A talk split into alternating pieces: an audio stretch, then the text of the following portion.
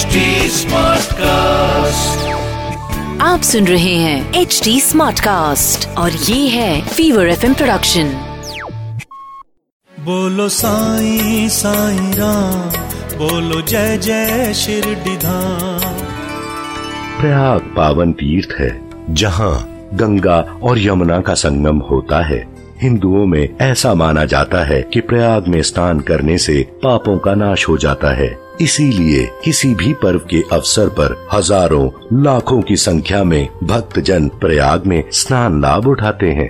एक बार की बात है कि दास गुरु ने भी प्रयाग में जाकर स्नान करने का निर्णय किया। बाद में वे श्री साईं बाबा के पास उनकी आज्ञा लेने गए। तब बाबा ने कहा कि इतनी दूर व्यर्थ ही भटकने की क्या आवश्यकता है? प्रयाग तो यहीं पर है। मुझ पर विश्वास करो। तभी महा आश्चर्य हो गया। दास गणु ने जैसे ही श्री साईं बाबा के श्री चरणों में शीश झुकाया, बाबा के श्री चरणों से गंगा यमुना की धारा बड़े वेग से बहने लगी।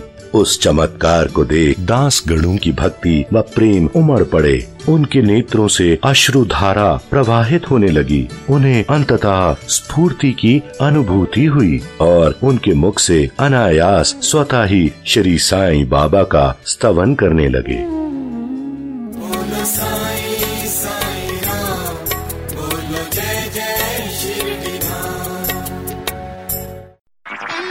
आप सुन रहे हैं एच डी स्मार्ट कास्ट और ये था Fever FM production H smart Smartcast.